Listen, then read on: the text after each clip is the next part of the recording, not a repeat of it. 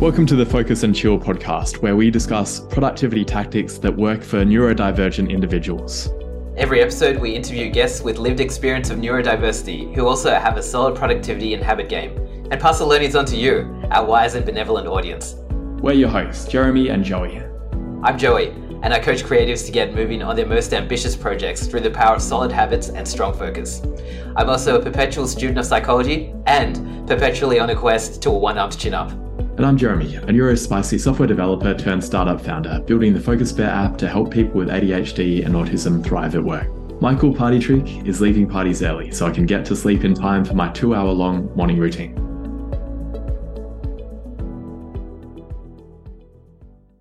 The Focus and Chill podcast is brought to you by Focus Bear, a habit and productivity app that makes healthy habits and deep work the path of least resistance. If you have a tendency to check emails or scroll through Instagram first thing in the morning, but long to develop a meditation and exercise habit first thing, Focus Bear can help you. The app blocks distractions on all your devices and guides you through your habits one at a time. Throughout the day, Focus Bear assists you to stay in deep work by blocking websites and apps that are unrelated to your chosen focus mode. Life's not all about work though. You'll be prompted to take regular breaks to rest your eyes and stretch your muscles. At the end of the day, Focus Bear helps you switch off. Work related apps get hidden so you can unwind and sleep well. Check out the app by going to focusbear.io. Welcome to episode number 45 of the Focus and Chill podcast. We're thrilled to be joined by Richard Wray today. A genuine pioneer in new media, Richard has over 25 years of experience in sales, market analysis, project management, and customer relations. He helps organizations and individuals achieve success in multiple areas his passion is exploring the intersection of innovation and artificial intelligence and how AI can transform businesses and lives. Welcome to the show, Richard. Hey, Jeremy. Great to be here. Richard actually interviewed me for his podcast a while ago, and I thought it would be really fun to turn the tables, especially because he mentioned that you're you're also someone who fits into the neurodivergent spectrum. Do you want to tell us about that to begin yeah. with? Well, absolutely. And by the way, your podcast was one of our most successful episodes ever. So you know, it generated a, a really good amount of uh, views and downloads. So uh, thank you for coming on my podcast because you gave us some success. Oh, great um. Well, when it comes to the neurodivergent side of things, I actually formally discovered I had ADHD quite late in life. So I was uh, 48. I'm 51 now. And so there's a whole bunch of people on here going, oh, there's an old guy there, but whatever. Um, but the reality is, I'd been dealing with neurodivergence my entire life and not knowing why. The, the whole thing was I had always felt different, was always treated differently, and acted differently from other people around me. But I also had strange kind of mixture of skills and detriments. So one minute I could be creating something that people are going, how, how on earth did you do that? That is the most amazing thing I've ever seen. And doing things that people thought just wasn't possible. And the next minute, I'm having trouble tying my shoelaces. Hmm. And it was just this complete split, which was utter madness. Hmm. And now I know why. And now I know how to actually uh, deal with it. And I'm also helping people um, around that as well. So that's kind of the short version. Yeah, that it's so frustrating for me as well. Those times of genius and then times of utter stupidity, mm. and it it's very unpredictable as well. Do you find that? Uh, well, now that I've become medicated, and you know I've, I've managed to get that sorted out, I have less of an issue there. But mm. also, I've structured my life in such a way that I'd already put in mechanisms so I didn't have to deal with that but also I'd been self-medicating for years. So, you know, the sheer volume of coffee and Red Bull I'd been drinking to try and get that dopamine hit.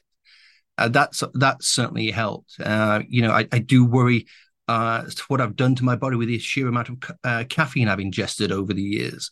Uh-huh. But uh, I'm not going to back. You know, I, I, have few vices, so that is something I'm going to stick with. I, actually, I have gone off coffee on a few occasions.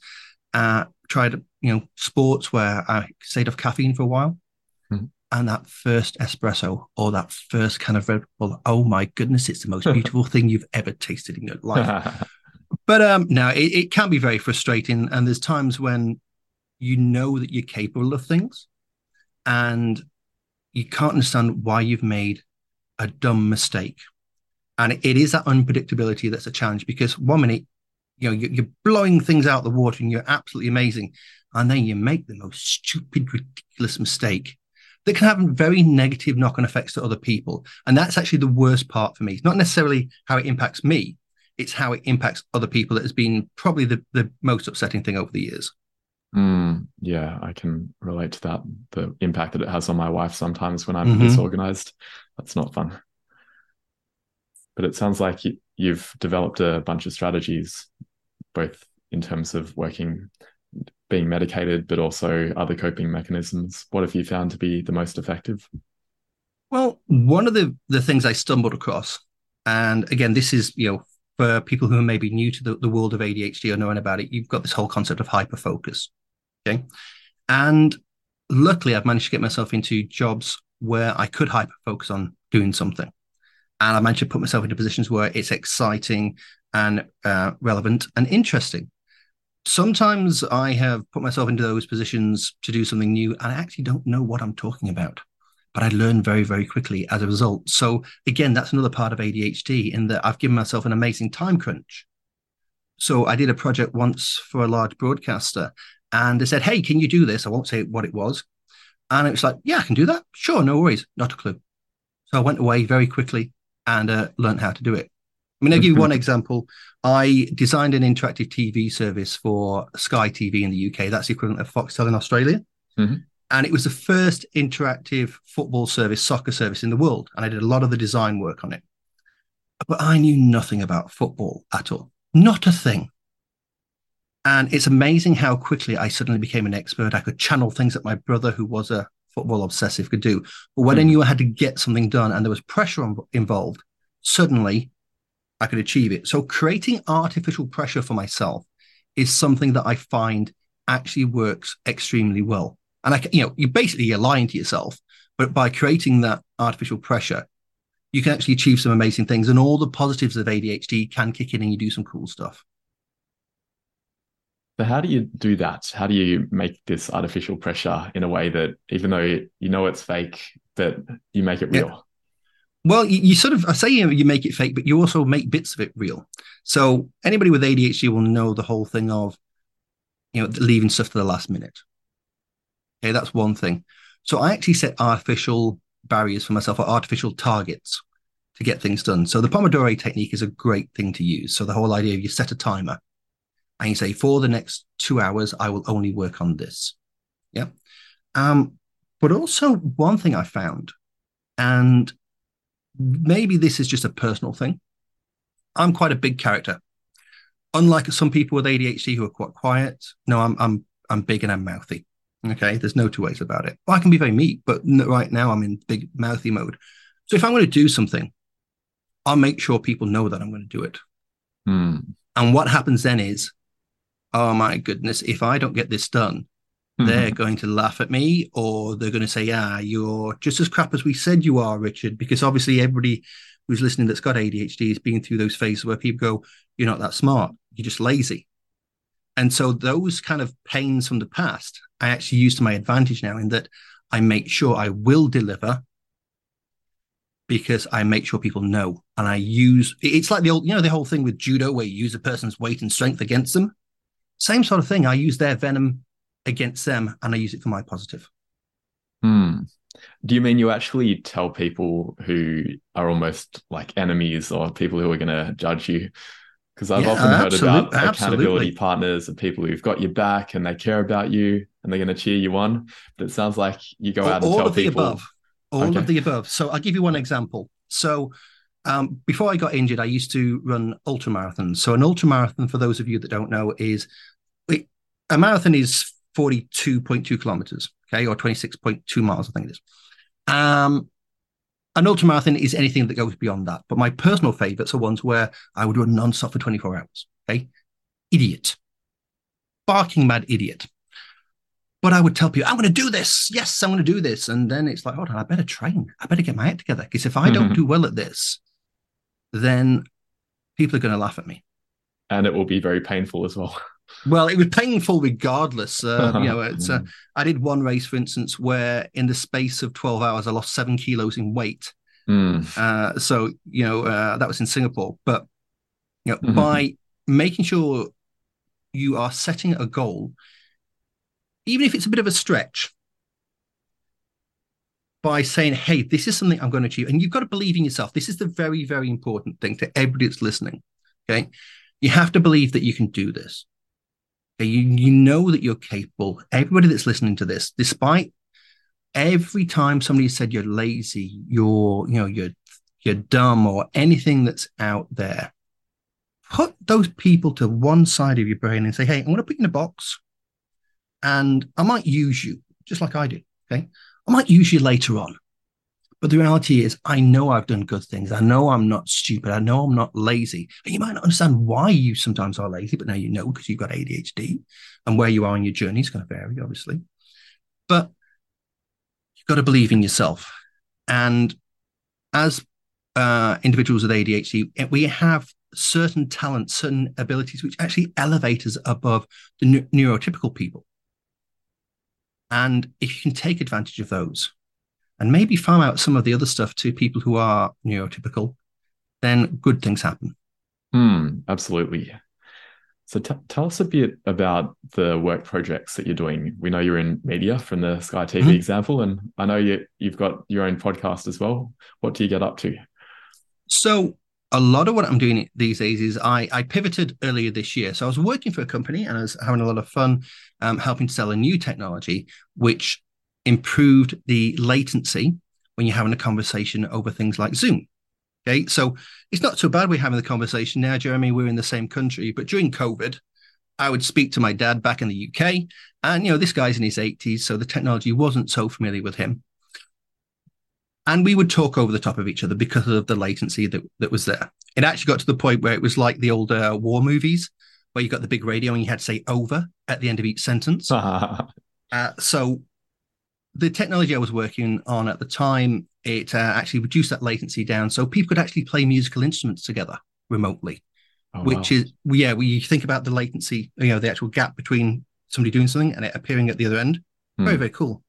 But sadly, that came to an end quite abruptly because of the tech crunch. You know, people had made a few mistakes on their uh, financial sums, and I was out. So Mhm. I took the time to pivot. I took the time to retrain myself and ended up uh, doing my first podcast. And having worked in media in and around TV and films for most of my life, I had some understanding. My early podcasts are awful, though. I can honestly say, I look at the first ones, and I'm like, I'm bad. I'm really bad. Mm. But then I just kept going, got better, learned things, taught myself how to do things, and took the time. And that's where the ADHD kicked in as well. And that was the actual uh, the moment when I really started to enjoy what I was doing. And each time I'm doing something, I try and add something new to it. So, for instance, start off doing these podcasts about entrepreneurs. Great, that was working for somebody else. Then, because those started to go well, I got asked to focus solely on doing podcasts about AI. Now, I was already doing AI work in the background, but to mend to, to merge these two, to blend them, was actually really cool. Hmm. And so that's all expanded. So now I have a, a minimum of a weekly podcast. There's normally two podcasts go out each week. One will be an interview with somebody talking about AI, and one will be something else. That could be an instructional video. Uh, and I don't know if you've seen Jeremy. I've got a digital version of me that's running around the internet called Pix. Hmm. I don't know if you've seen any of those videos. And um, th- th- there may be some connection. There's this character called Max Headroom that people talk to me about. I have no idea who he is, but hey, you know, it is what it is. And then there's the live events that we're doing, and those are going really well. So we actually get in an expert to talk about the sort of things they're doing with AI, Mhm. and they we give uh, some tech news, this sort of stuff, and it's constantly helping people. And that's the thing that I love doing most. So it's all around podcasts, it's all around video. I also do side consultancy with AI, uh, where I show people how to use things, and they say, "Hey, I've got this particular problem. How can I fix this using AI?" Hmm. And so it's all about using the podcast to find people like yourself. But then on top of that, actually helping people in the real world, both at a company level and an individual level in, in just lots of different ways. And as much as possible using AI because it just makes life easier. Mm, absolutely. It's great that you're able to to use all of the the creativity and Mm. your past experience in media as well. Are there ways that you're using AI with your own the podcast process? And can you tell us more about that little avatar that you have as well, the yeah. digital version of yourself? Yeah. So um, on the AI side, there's some really great uh, you know bits of technology that have come through. Even just creating a short script using ChatGPT or Bard from Google is very good. Okay, so you can do some things there, but yeah, but the thing about using AI is you must always put the groundwork in first. So, for instance, when it comes to using ChatGPT, have a play, great, but don't use it in any serious way unless you've gone into the section called Common Instructions and set that up, because that will transform things. Now, the reason I say that is because the digital version of me, the character who's called Pix, Pix is short for Pixel Rich or Pixel Richard. And he looks like me, he sounds like me, but he's actually a fully AI generated version of me. I will type in what he really says, and sometimes it'll be my voice, sometimes it'll be his voice. You can't tell most of the time. But the reality is, I am a 51 year old fat middle aged man, and sometimes I don't feel like shaving and making myself look good in the morning.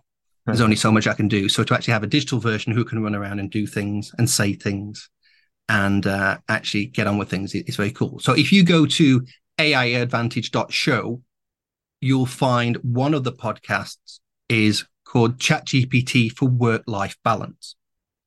And that's where Pix actually comes to life and will talk to you and show you how to use ChatGPT for things that you might not expect. So, the example of this would be that the, the podcast in general is about becoming an entrepreneur. Everything I do with AI is not about the, oh no, it's going to take our jobs. Oh no, the Terminators are coming, all this sort of stuff. No, we, we, we push away from that. In fact, I've got a book coming out in the not too distant future called Don't Mention the Matrix, because I'm incredibly frustrated with, you know, the first things that people mention about AI are the Matrix, Terminator, or it's going to take our jobs. Okay. Fine, there's going to be some negatives, but let's focus on the positives that we can extract from this because it's not going away. But on ChatGPT, uh, with the work life balance, if you're transitioning from working in a job to maybe being an entrepreneur yourself, then that structure to your day is gone. You know, other people turning up, availability of people, you know, rocking up to work, that commute into work that you know you've got to be there for a certain time, all evaporate. So by going into ChatGPT and saying in common instructions, these are the hours I can work, these are the sort of things I want to achieve, and then asking it to write you a schedule for your working week that then comes out and puts that sort of thing in there. And if you watch the video and say, look, it's aiadvantage.show and look and find the uh, section called chat GPT for work-life balance, it doesn't go into the techie stuff. It even gets into, you know, the sort of foods you can eat, what sort of exercise you can do, just to be better at being an entrepreneur. And this mm. is and this is one of the things that I love about AI and the way it can help people with ADHD. So something that I mentioned early on, and you'll hear, and anybody that's got ADHD will hear this when they watch any of the videos that are out there. Find people who are neurotypical to do certain types of jobs. Okay, great. There's nobody more neurotypical than uh, ChatGPT. okay, mm. so you ask ChatGPT to do the stuff that you don't like to do. Mm-hmm.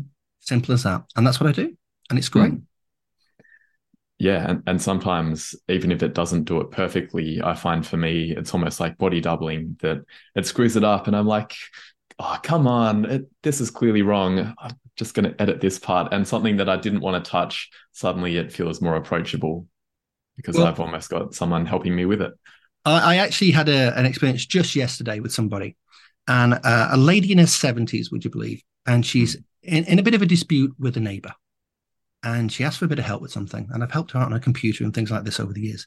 And she showed me this letter that she'd written. And it's like, okay, can I just show you something? And there was a lot of emotion in this letter, okay, that she'd written. And she was going to deliver it to the neighbor. And I said, let me just show you something.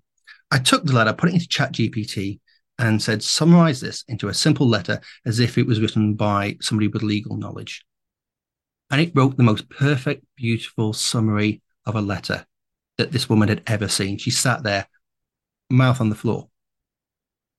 And now she's gone home, and I, I set her up on ChatGPT, and she said, "Oh, can I do this? Can I do this?" And now, in like I say, in her mid seventies, she's grabbed ChatGPT, and she is having a conversation with it. And that's the interesting thing about the body doubling, whether you're neurodivergent or not, to actually have a conversation. And I think that's actually one of the clever things that OpenAI have done, in that when they say the prompts, uh, or the prompts aren't referred to as prompts, it's a chat. If you look at that, you know, new chat, and if you treat it like a conversation, then you can do some very, very cool things. It isn't a replacement for real people. Okay, let's not let's not go down that route. But to be able to spitball things with people, to be able to ask advice, to be able to role play how things might work, then doing that body doubling, and as you say, Jeremy, having that argument with you know, it's like, oh man, you got that so wrong, and ChatGPT will listen. That is the interesting thing. Hmm. Bard will do the same, and you know, Llama two and all the other ones, they're getting there as well. So, I think that anything like this, treat ChatGPT as as a person, and you can set it to have personalities, multiple personalities. Actually, in fact, there's another video on my site uh, called Virtual Teams with Pix, the the character that I've created, and he shows you how to put multiple people in there. So I've got, you know, a marketing uh, woman who works for me who's from California, okay, and she doesn't exist. Mhm. You know, I, I've got a, a sales guy called Bob who thinks that he is Harrison Ford. You know, and you, you know, I've got a, a, C- a CFO who wants to be, uh, you know, out of the Bond movies, and you know, uh, Dame Judi Dench out of the Bond movies. Mhm. And you, you put these things in here. And, and one of the things I find as well is if there is somebody that you are a fan of. So let's take your example. Let's take an example of uh, you wanting to ask financial questions. Hmm. Okay. You could say, give me a response in the style of Warren Buffett. Okay. And guess what? It does it. If you like anything, you can say, give me the style, uh, give me a response in the style of Jeremy Clarkson. And it will do something similar to that. And I think it's very, very powerful. I mean, don't forget, I mean, massive caveat here for anybody that's listening ChatGPT does hallucinate. And it is not a replacement for true legal advice, medical advice, or any sort of advice. But as Jeremy said, it gets you 80% of the way there, if it saves you time that you might have to spend money on with experts and professionals in specific fields, then that has to be a good thing. And it can help you do research in a way that uh, you haven't really been able to do before. Mm, yeah, absolutely. Don't don't trust it blindly, but it can really help. And Yeah. speaking of it saving you time, what do you do in your off time when you're not working? Are you you said you're not doing ultra marathons anymore? No, I, I still like to go running, but um, yeah, I, I can't quite do the distances I used to. So that, and you know, I still have my obsession with all things to do with movies and TV. Uh, so you know, whenever there's a, a good new movie on, or even a bad new movie on, I'll probably go and watch it. So apart from that, and my dogs, I've got a couple of uh, West Highland Terriers, and I also look after dogs for people as well with my wife. So that's quite fun. So that's a lot of my spare time. Nice. Do the dogs come on runs with you? Oh no, they've got short little legs, uh, and also you know what? uh, This is again a, kind of a neurodivergent thing. Before I realized what was going on, part of the challenge I had was I was so focused on work that, especially today with the way that you have your phone with you and uh, you've got constant emails throughout the day, and I've invariably worked for international organizations. So wherever I am in the world doesn't matter. I'll be working for people in multiple countries all at the same time Hmm. so I can get emails throughout the day. One of the few times I could switch off and move away from work was when I was out running for long distances. And again, it was a combination of using the positives of ADHD or using the, the elements of ADHD in a positive way. So I got very much into the science of ultramarathons and I wanted to do well. So I would look at things like what foods I should eat, what stride length I should have, what my heart rate should be. And so when I would go out training, could go out running for two, three hours or walking or whatever it might be, I would be focused on things like am I getting the right cadence with my feet? Am I putting my stride length? Is my heart rate in the zone it needs to be to be burning fuel at this right uh, at the correct rate? Okay. Wasn't thinking about work. Hmm. That that was as close to meditation as I could possibly get. So, Hmm. you know, some people with ADHD out there may be, have been told, "Oh, you need to meditate; it will help you," and maybe it will. Doesn't help me. I need to be doing stuff that completely takes me away from uh, work. And trust me, when you're running and you start to feel that pain and you're focusing, you're in a different world and you don't think about work at all. Yep, I know what you mean. I, I've done some shorter ultras, 50Ks, but a lot of respect for Oh, warm up. Okay, that's good. Yeah. yeah, just that's you do that in five hours and then you've you've got another 19 Wait, hours it- to do. It takes you that long. Okay, that's good. sorry, uh, sorry. th- th- This is your classic runners jokes. It's always funny. I would meet people who would focus on marathons or half marathons, and of course they were like, "Oh wow, ultra marathons. That's for people who can't go fast." It's like, okay, here we go. Here we go. yeah, but it takes a special kind of both physical strength, but also mental determination. And you, your comment about meditation is really interesting because a lot of people will say when you wake up, the first thing you should do is meditate. And I can't really do that. I, I can meditate after I Mhm. run. And it sounds like you're similar. What do you do in your morning routine? Do you have do you ever do mindfulness practices or what sort of things do you aim to do? Well, I've normally got a bunch of stuff that I have to do in the morning. Okay. And actually, because of the podcast, I interview a lot of people in America. Hmm. So, being in Australia, me to interview in America, it can be quite early in the morning. So, it's not unusual for me to do uh, a podcast interview at 7 a.m. Mm. So, there are certain things I need to do. I need to get up and uh, and have something to eat. Make sure that um, you know to get the blood sugar levels at the right level. Then I can take my meds, and I need to do that within a certain amount of time. There's a certain routine to make myself look half decent for the screen. All these sorts of things. So my morning routine is based around there is a target that I have to hit. And I actually work backwards from that target. So I know it will take me X amount of time to do each job. And it might be to, you know, shave and to sort my hair out and to, you know, get the puffiness out of my eyes and all this sort of stuff. It's going to take me 20 minutes, 20 to 30 minutes. Okay. I need to make sure that I've got a mini script written for the person I'm going to interview. I at least need to know something about that person before I start talking to them. Yeah. So I actually work backwards from the events. So each day will be different. I know for some people having a set bunch of things that they do in the morning is important. That doesn't work for me. What I do, you know, sometimes I'll just try and lay in bed. Great. But invariably, uh, that's never going to work. You know, the brain will kick in and things will have to happen. But thankfully, because I am so busy and there's always something to do, if I can do some degree of planning ahead, if I can say that at nine o'clock I must be doing this job and then work backwards from there, that's my morning routine. And the morning routine will change every day. Or sorry, it can be different every day. You know, if I've got a podcast at 8 a.m. five days a week, then the routine will probably probably be very similar for those days. And so, you know, the night before I've got it in my uh, on my Outlook schedule that at 4:30 I do some prep for the following day's podcast. And I might, it's uh, you know, some days where I could have five podcasts. Yeah. Wow. Yeah. And uh, 25 minutes, but each one to do everything is an hour because you have warm up sessions, we have a chat and so on and so forth. But to do that prep the night before takes the bad stress away Hmm. because then you can get up and you say, I can focus on the stuff that I can't do the night before. And this is probably the most important thing related to your question. Make your morning routine the stuff that can only be done in the morning, if you can. Yeah. Whatever you can prep the night before or the day before, do it. Because yeah, and while you've got energy, while you know, while your meds are working, or while you've got you know a bit of time, like I say, I sit down, I make sure I've got everything set up in advance for my interviews, and then the morning the stuff that I can't do the night before, like shave, as a simple example, that's the stuff I focus on. Yeah, that makes sense. And I'm going to ask you a bit later about your evening routine, but Ah. that, that overall philosophy makes a lot of sense. What do you do on days where maybe you, don't ever have days like this, but say you didn't have anything until 11 a.m.? What would you do in that situation? Well, it's very rare that that is the case. I, I won't Yeah. pretend. Look, there's always things to do. The main one for me, and this is you know a tip that I would give to anybody.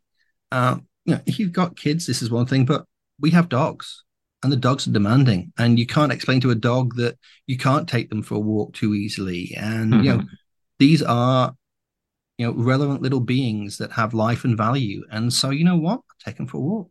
Hmm. or you know i have been working over the last couple of years to regain my physical health. So you know if i know that i've got a bit of time it's like hey you know i'll go for a walk in the hills. I'll uh, you know get on my spin bike and do a bit of work there. So I always try and find something to do because, uh, and again, maybe this is something that other people with ADHD have. There's the old line about the devil makes work for idle hands. Okay. I'm a big believer in that old saying. And I think people with ADHD probably get affected by this more than anybody. And so you will find things to do, and they're not always the best things. You will search for that neuro, uh, you know, divergent little thing. You will search for that dopamine. So it might be that you'll find that bar of chocolate. It might be that you will slam that extra five cups of coffee. It might be that you do something that you shouldn't. So by having good choices you can go to when you have that bit of spare time, things that have a positive benefit, and you can say, hey, that will contribute to something positive overall, even if it's only a small, like couple of percentage points of it, then that's how I try and fill those gaps. Hmm. Love it. That makes a lot of sense. We spoke a bit earlier about optimizing productivity mm-hmm. through mm-hmm. AI. Are there mm-hmm. other non AI techniques that you have for maximizing your productivity? Yeah, I mean, the, the Pomodoro technique is one I'm a big fan of, setting a time where you will only focus on one thing. Because again, in classic ADHD style, if you're not careful, you see something, it's like, you know, you're going to go after that. You know, the old yep. squirrel thing. Yep. um, and, and I think that's the point. It doesn't hurt to sit down at the start of the day. If I've got a lot of work to do, what I will do is I will every morning, if I can, if I remember, set myself a to do list for that day. Okay. And you may not necessarily get everything done on your to do list. Some jobs you can't get done in one day. But I actually have my screen set up and I've got quite unusual setup here, but I've got like you know multiple screens here. But you can do this with a piece of paper. You can do it. I used to do it with a uh, you know it's just a marker board, and I'll tell you a really cool trick about that in a second. But I will have sat in front of me somewhere in my field of vision or to a place that I go on a regular basis, the stuff that has to get done that day or stuff that you want to do today. Now, the trick that I worked out with my wife was that we put a marker board next to the coffee machine in the kitchen. Okay, so I'm constantly backwards and forwards making myself a, a coffee, and we would both write the things that need to get done that day. So my if my wife needed me to get a job done, she would write, you know, do whatever it would be on the uh, marker board next to the coffee machine, and it's that constant seeing these things on a regular basis, so it doesn't escape your your uh, your mind, but also it takes advantage of that kind of squirrel approach. To, oh yes, no, I've got to do that. There's, there's that as well. And so again, I'm trying to use the some of the negatives that people see in ADHD to my advantage. So the oh oh yeah, I've got to do that because I forgot about that. I was supposed to do that this morning. No, okay, better get that done now. But it's a thing that's got to be done that day. So hmm. like I say, time boxing, any other things using the Pomodoro technique, trying to set blocks of the day to do specific jobs. But this the biggest tip I can give people is have a visual list somewhere in uh, you know your working day you know your wherever it might be that is always there and it will remind you. Yeah? Uh, okay yeah you know you take it down when you're working on something for a set amount of time. But if you like I say next to the coffee machine if you're mm. drinking all day long put up that board. And right you know get your partner or if there's something you need to do put it up there and it's amazing how much gets done. Mm. and if you don't drink coffee put it next to the toilet, maybe. Yeah, exactly. I mean, what, adapt these techniques however you want, but you know, whatever it might be, you know, put it next to the kettle, put it next to I don't know the yeah, uh, whatever it might be, it doesn't matter. But something where you are going to go to on a regular place, a re- regular uh, kind of basis, and so you are constantly reminded of it, and it's not nagging. Okay, hmm. anybody with ADHD will know that somebody going, "Well, why haven't you done this yet?" It's a mm-hmm. wonderful, it's a wonderful phrase to hear. Mm-hmm. Uh, you know, you don't need to tell me. You know, I've, you know, I'll get it done in the next year or two. Uh, but, but the, you know, it, it's that constant reinforcement, and if it's done in a non-judgmental way, and that's what the board will do, yeah. So it's not a case of get this done, you idiot. No, it's just a statement of, for the sake mm. of argument, put up shelves. Could mm. be as simple as that. Oh, mm. yeah, I've got to get that done. Mm. Yeah. One other little addition to that that doesn't hurt um, is obviously my wife and myself, we have different handwriting styles. Probably like most people are, uh, who are listening today, mine looks like it's been done by a spider uh, you know, who's taken lots of drugs, right? Anyway, whereas my wife has this beautiful writing style that looks great.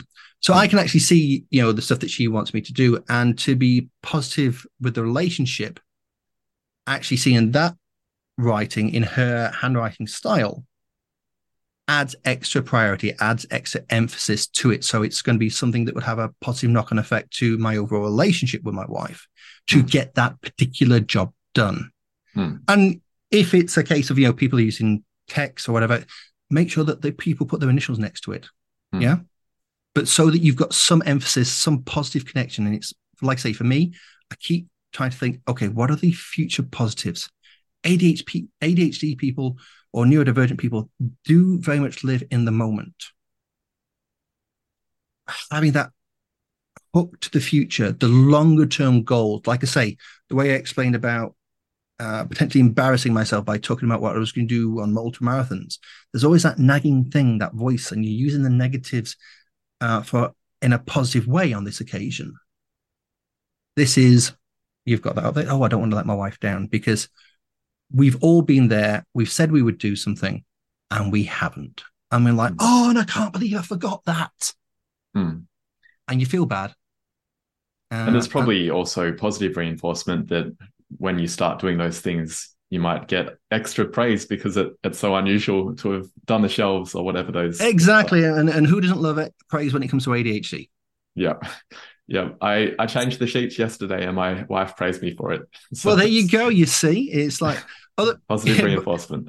Yeah, I think the thing to remember there though is, you know, there is a law of diminishing returns. If every time you change yeah. the sheets, you go, "Hey, I changed the sheets," she's like, "Yes, we know, Jeremy. That's okay. it's okay, mate. But you change it six times that day. It doesn't work like that, mate." Yeah. yeah. Yeah, once every two weeks is enough for me at this stage. Absolutely, absolutely. All right. Now, and just a, a quick plug again with the Pomodoro technique. One of the aspects of that is that you take breaks after you do the work. So we're going to take a quick break now. Hi there, Focus and Chillers. Are you ready to supercharge your knowledge in the realms of creativity, tech, and psychology? Come check out my fortnightly newsletter. In each edition, you'll get quick wins and actionable takeaways that you can put into practice right away. If this sounds like you, I'd love to have you as a reader. Subscribe for your fortnightly dose of insights. The link is in the show notes. And now, let's get back to the show. We're back from our break, and I'm now going to ask you about a bad habit that you either are about to remove or that you have removed from your life in the past, Richard. Oh, that is a really great question. I think before I realized about ADHD, it was not unusual for me to drink quite heavily. Okay. And I've been in uh, work positions where you essentially drink professionally. If mm. you hmm. work in sales, the socializing part of that is not insignificant. And I'd also injured myself uh, from doing ultramarathons. Uh, so a bit of a throwback there. But I was going through a huge amount of pain with my knees uh, for a while. So to combine ADHD with uh, pain and alcohol, that was a very bad habit. So whilst I still enjoy drinking, you know, uh, the the one or two bottles of red that I could quite happily consume on Friday night has gone. I, that just doesn't happen anymore. So I think that's one of the things that when I, I learned about ADHD and the way that you s- search for dopamine, alcohol, or whatever other substance you may imbibe, when you get properly medicated and you start to get your life together as, as a result of that, you'd be amazed how many of these vices and how many of these behaviors go as a result of that. Hmm. Thanks a lot for sharing it. And that's great to hear about the change there. Mm. I had issues with substance abuse in the past as well. And I think it is almost self medicating. Oh, it, it, undoubtedly is. But one of the things was when I managed to do that, I also, would you believe, lost 25 kilos, so that's 55 pounds. Mm. So, you know, but that was all part of the journey and just to get myself into a better place. Mm. Amazing. So if you're not drinking in the evening, how do you switch off at night? I see, I'm not sure I ever do. um, uh, and that's always been me. So uh, there's certain elements that, that some people say are negatives about ADHD, which I kind of enjoy. Uh, one of the things I do, and this is probably a bad one, is you know, I'll get stuck in a YouTube loop. You know, I'll sit there and I'll be watching something, and I, it's amazing how how quickly nine o'clock in the evening turns to one o'clock in the morning if you're not careful. But I'm not thinking about work. Okay, uh, that's one of the things. But also, you know, socializing. For God's sake, if you can get out and be with people, and it's not always comfortable, uh, and it's not always easy. But wherever possible, you know, get out and the more you socialize, the better you get at it. And you know, you're going to make mistakes. You're going to say stupid things occasionally, and you know, anybody with ADHD has done this. But look, just you've got to keep trying because if you don't, you're never going to get better at things. For me, sometimes socializing can be fun, but it's also draining. Is that mm. well? I've got autism as well, so it probably mm. doesn't help. But is that something that you find is almost as part of switching off at night? Is it because it it disconnects you from work and it allows you to relax a bit more hanging out with other people. So yeah, the objective there. Absolutely, but also, and this is probably the, the the F word. Let's let's be realistic about it. Fun. Mm. Okay, you've mm. got to have fun in life, mm. and that's going to make me sound like, oh, you got to have fun in life, like no man. But no, the reality is, go out and try and have some fun. And it might be that you can combine your you know your traits in some way. So it might be that you know you're into graphics cards. It might be into dungeons and dragons. It might be into 1920s movies or it doesn't matter what it is. Find your tribe mm. okay? Find people who will there's a certain amount of what you would be interested in that there will be that lovely venn diagram mm. okay? And they may be neurodivergent they may not. But if you can join on that bit in the middle then all of a sudden you've got so much further there and look, let's face it, whatever you're into, if you've got ADHD, you can probably talk about it for hours. Mm-hmm. And so it's going to break down some of those social barriers uh, at some point. Mm, absolutely. Is there anything else that you do to wind down in the evening to help you uh, to get to sleep, for example? Ah, uh, well, sleep's always been the biggest challenge. Mm. And I've tried lots of different techniques over the years. Uh, certainly, I find that white noise or pink noise, depending uh, with a set of earbuds, is a good thing. I used to listen to podcasts to try and sleep. But you, you wake up to somebody talking uh, with audiobooks, which is always quite weird. So what I tend mm. to do is these days I will have, like I say, something in, and it will be white noise, pink noise, take your pick, to stop external, um, you know, distractions. So you know, you might hear something off in the distance, and you wake up. You know, because even when you're just a little bit asleep, your brain's still working and with ADHD, you know, that whole thing of grab, you know, the scribble thing.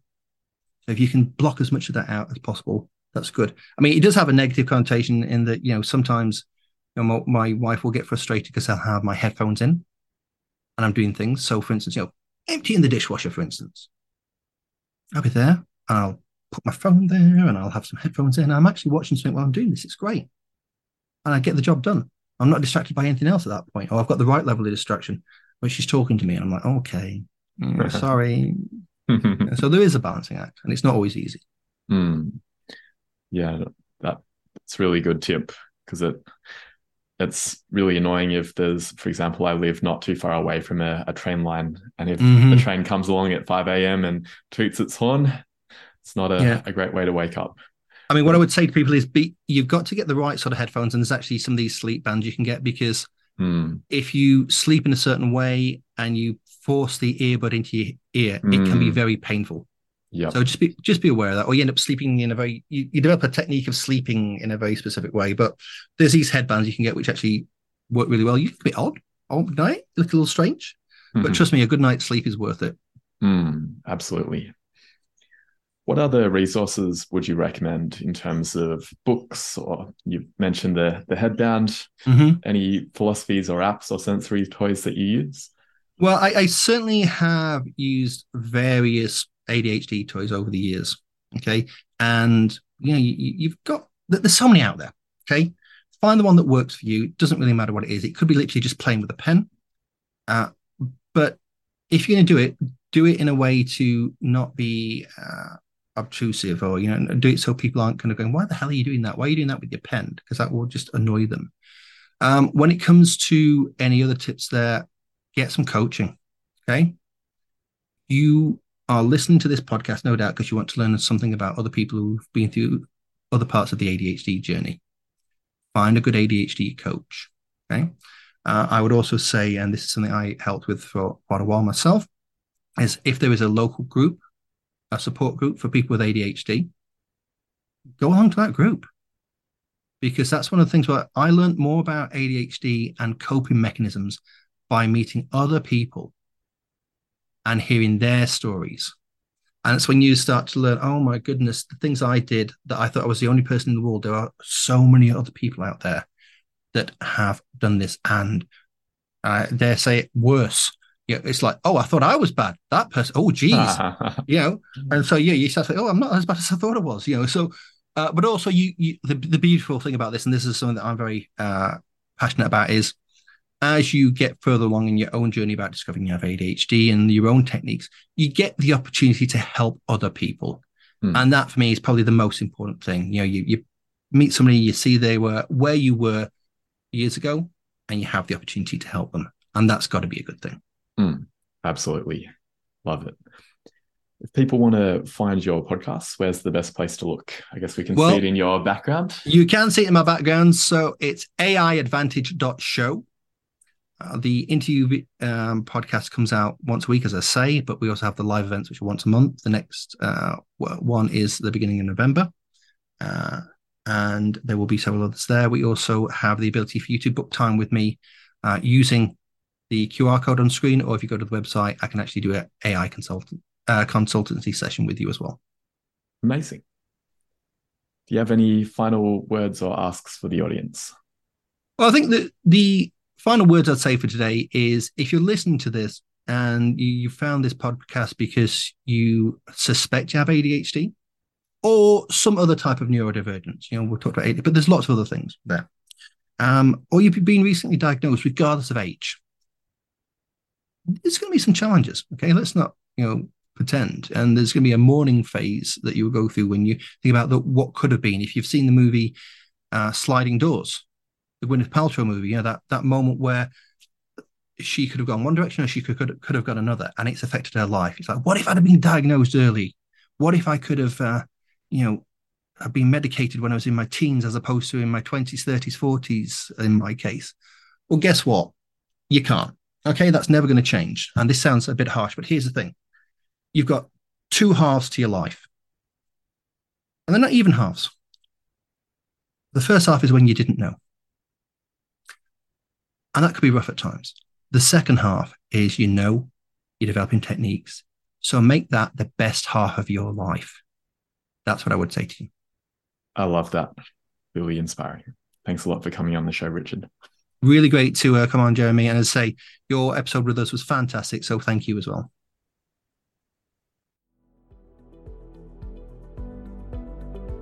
Thanks for tuning in to this episode of the Focus and Chill podcast. To listen to other episodes, jump onto podcast.focusbear.io.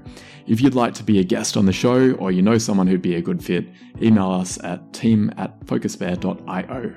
Otherwise, stay focused, stay chilled, and peace out.